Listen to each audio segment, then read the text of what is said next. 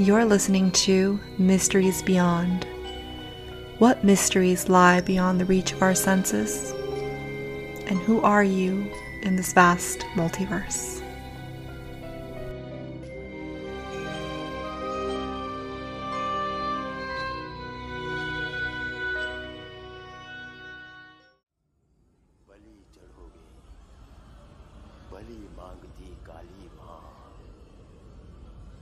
मुक्ति देगी काली मां काली मां काली मां काली मां Hello, and welcome to Mysteries Beyond. I'm your host, Laura Lavender. What you just heard was a small clip from the Indiana Jones Temple of Doom movie. In this scene, a Hindu tribe was about to sacrifice a male human to no other than the Hindu goddess Kali Ma, the goddess of death, creation, preservation, destruction, and time. You may have heard me mention her in my previous episode, The Dark Feminine, but I was just so fascinated by her that I decided to make an entire episode on her. To most Westerners and those who don't know anything about her, at first sight, she must seem extremely frightening. And of course, easily misunderstood as an evil being. And you know what? That seems pretty fair. Because when you pull her up on an internet search engine, when you type in Kali Ma Goddess, you will get either a black or blue skinned, four armed woman with long black disheveled hair, with an all red bloody tongue sticking out in a field full of bloody corpses, while she is stomping over a man wearing nothing but a necklace of severed heads and a skirt made out of limbs while in her hands she holds a bloody sword, a severed head, a triton, and a skull cap or a bowl full of blood. Go on, look her up. She is certainly a sight to see. But before I go on to explain the symbology behind all of that, I wanted to go over her origin story. Like most mythologies, there are many variations of her origin story. However, the one I'm about to tell you seemed to be the most common one and the most agreed upon. Also, another thing to keep in mind is that when it comes to the Hindu religion, they do believe that there is only one God. However, with many manifestations. And this is where things may start to get a little confusing, because in the Hindu religion, each god is an emanation or an incarnation of another. For example, Brahma is the creator who made the universe out of himself. But Vishnu, the god whose duties are to preserve the world and human beings, and Shiva, the one who will ultimately destroy the universe, are emanations of Brahma creation, preservation, and death. Together they form part of a trinity and are source. And Devi and or Shakti is the supreme goddess of the universe. And she splits into three. Three incarnations of her, known as one Parvati, the mother goddess of goodness and justice, Durga, known as the warrior goddess, and Kali, or Kali Ma, known as the goddess of time, creation, preservation, and destruction. But alright, moving along to the manifestation of Kali. So it is said that when the world was created, so too was the battle for who would rule the world. Energies rose and took form. Some came from light, known as devas, meaning gods, and others came from darkness, known as asura, meaning demons. The gods wanted a paradise for us to live in, while the asuras wanted a world full of trials and tribulations and suffering. While on the battlefield, the gods were having trouble battling a demon known as Mahishasura, the buffalo demon. And this is where Brahma and Shiva combined their divine energy and manifested the goddess Durga, the warrior goddess. This warrior goddess is known to have 10 arms and holds a divine weapon in each hand. And she rode a lion into the battlefield. Well, Durga was able to defeat Mahishasura. But next came the demon Raktabija. His name means blood seed. And because he was given a boon by Brahma, a boon meaning a gift or a blessing from the gods, in this case by the god Brahma, if his blood spilled, another demon would emerge. So, for every drop of blood that he spilled and fell to the floor, a new demon was born. So, this demon, Raktabija, was almost nearly impossible to kill. And because Durga was so enraged and mad and angry at the thought of what the world might look like if she failed, out of her third eye emerged Kali Kali then stepped out into the battlefield and was able to kill all of the demons. She collected their heads and made a necklace out of them, and then grabbed the arms and legs and made a skirt out of them. And when faced with the great demon Raktabija, she slayed him and drank his blood so that none would be spilled. But Kali's bloodlust was unquenched and made her untamable. Some say Kali became intoxicated due to all of the Asura blood, all of the demon blood that she had been drinking, which then caused her to begin a wild victory dance that shook the universe. The other gods didn't know what to do, so they asked Shiva to do something to make her stop. Shiva then decided to lie down beneath her and Kali accidentally stepped on her husband. And when she felt she had stepped on a warm body, she stopped, only to realize she had stepped on Shiva. And it was then that she was able to come back to her senses and stuck out her tongue as a gesture of embarrassment. And that is the origin story of Kali, the Dark Mother. And although it is well known, and it is well recounted, and it is well respected, this ending is not what is written in the text. In the written text of the Devi Mahatmya, it is said that Kali and Durga go on to slay more demons and then withdraw back into the original form of Devi, the supreme goddess of the universe.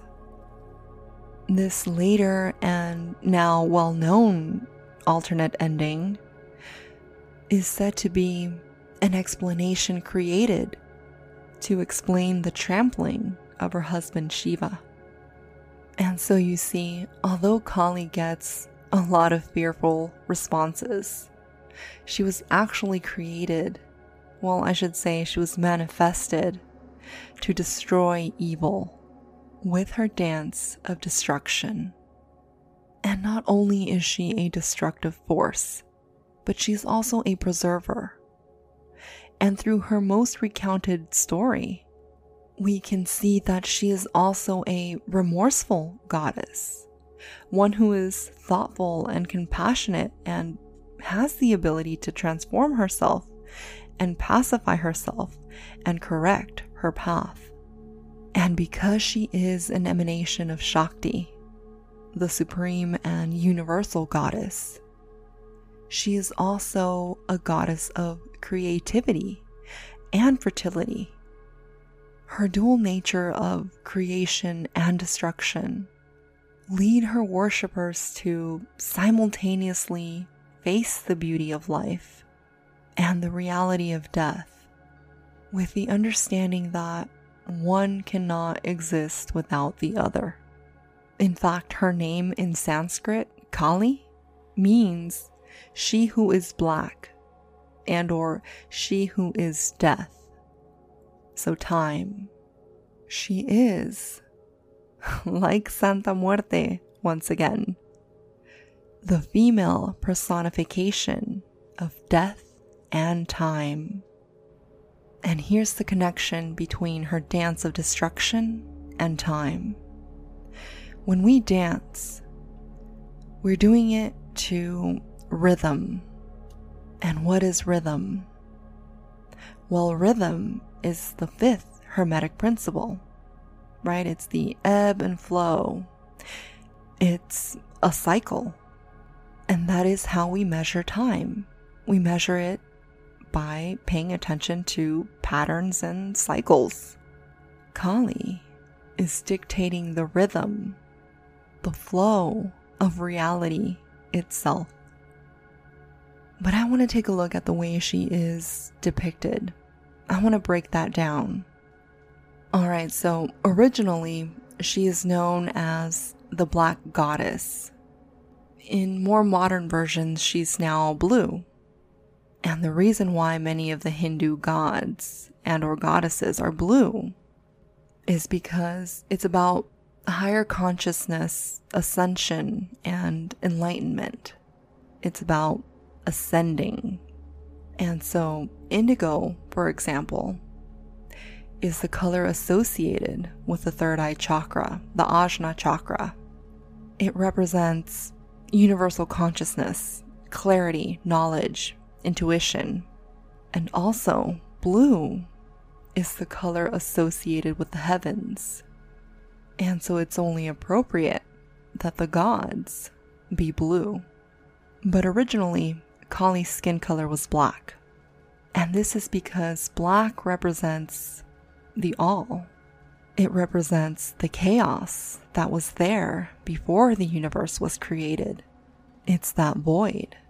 It's that cosmic womb again. It's that state of creation and potentiality. Okay, so next we can see that she has four arms. In one hand, she's holding a bloody sword, and here the sword represents divine knowledge. It's similar to that of the suit of swords in the tarot. Right? So the sword deals with the intellect, it represents knowledge. In another hand, she's holding a triton, which is said to represent the three gunas. The gunas are a concept in Hinduism and are more like qualities. And these three qualities and or gunas are said to be present in all things and all beings in the world. Those being the qualities of goodness, movement, and ignorance. In her third hand, she's holding a severed head, which is said to represent the ego, which has to be slayed in order to achieve enlightenment. So, in this sense, she is also a killer of the ego. And in her fourth hand, she is depicted as holding a skull cap or a bowl full of blood. And well, that bowl is used to catch the blood of her enemies. But as some of you may remember from a previous episode I did on the esoteric significance of blood, blood is our life force. It's what sustains us and is our essence, which is appropriate of a goddess, of creation and destruction, life and death. And her tongue sticking out is said to be a gesture of embarrassment and or modesty. Her black disheveled hair is a symbol for her wildness, the chaos, the cycles of life and death.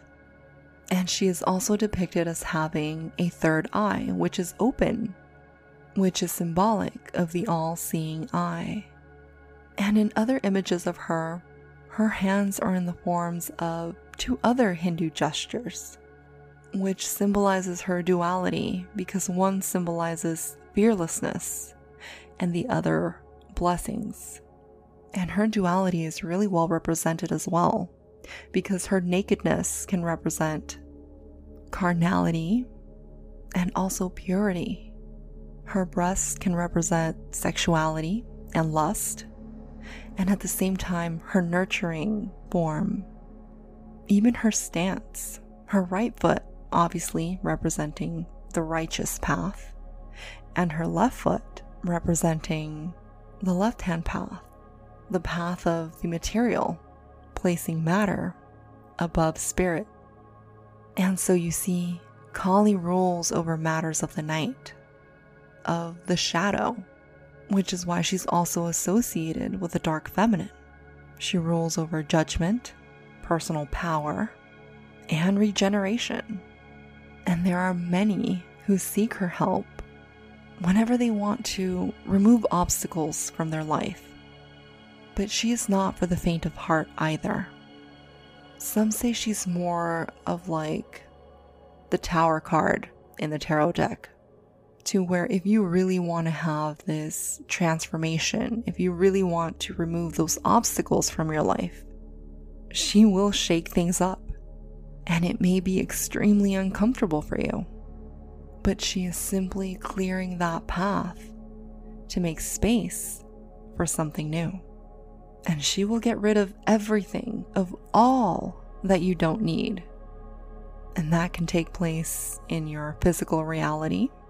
You might lose your job, lose your house, or it might be in the mental plane where she will rattle your beliefs and your belief system. So you might lose your religion. You might start to see things and or people in a different light. And or she might start shaking things up in that spiritual plane, right? The emotional plane. You might end up suffering from a heartbreak. But it's all meant to be for your highest good. And so, one of the ways that you can start to connect with her is through a wild dance. So, you could start out by finding some time and space where you're completely by yourself. This way, you don't have to worry about being judged or feeling embarrassed.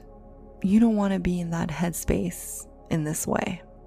Then ask Kali Ma to guide your movement and just begin moving intuitively. And through this movement, stagnant energy will be moved and released from both your physical body and your spiritual body. And if you want to start out smaller than that, then the next time that you clean your closet or that you clean your drawer, because it's a purging and or a letting go of something, do it as an offering to Kali. But of course, the best way that I would recommend you start out if you're really serious and if you're really wanting to start out by making that connection to her is to read and or learn as much as you can about Kali. Completely immerse yourself in her stories, in her lore, and then take it from there. But I want to hear your thoughts. Let me know what you guys thought of this episode. And if you have any questions or if there's any feedback or if there's simply anything that you just feel like sharing and or adding, you're welcome to reach me at lauralavender.mb at gmail.com. Or you guys can friend me at Instagram at lauralavender.mb. and or on TikTok, same handle, lauralavender.mb. Also, don't forget to check out the website at www.mysteriesbeyond.com as I have added a few more things on there for you guys to check out. I've started to do shadow work with some of my listeners, so if you're interested in that, there's more information regarding that on the website. Or if it's easier for you, you can message me and I'll answer your questions there. Well, guys, thank you so much for listening to Mysteries Beyond. I'm your host, Laura Lavender, and I'll see you guys next episode.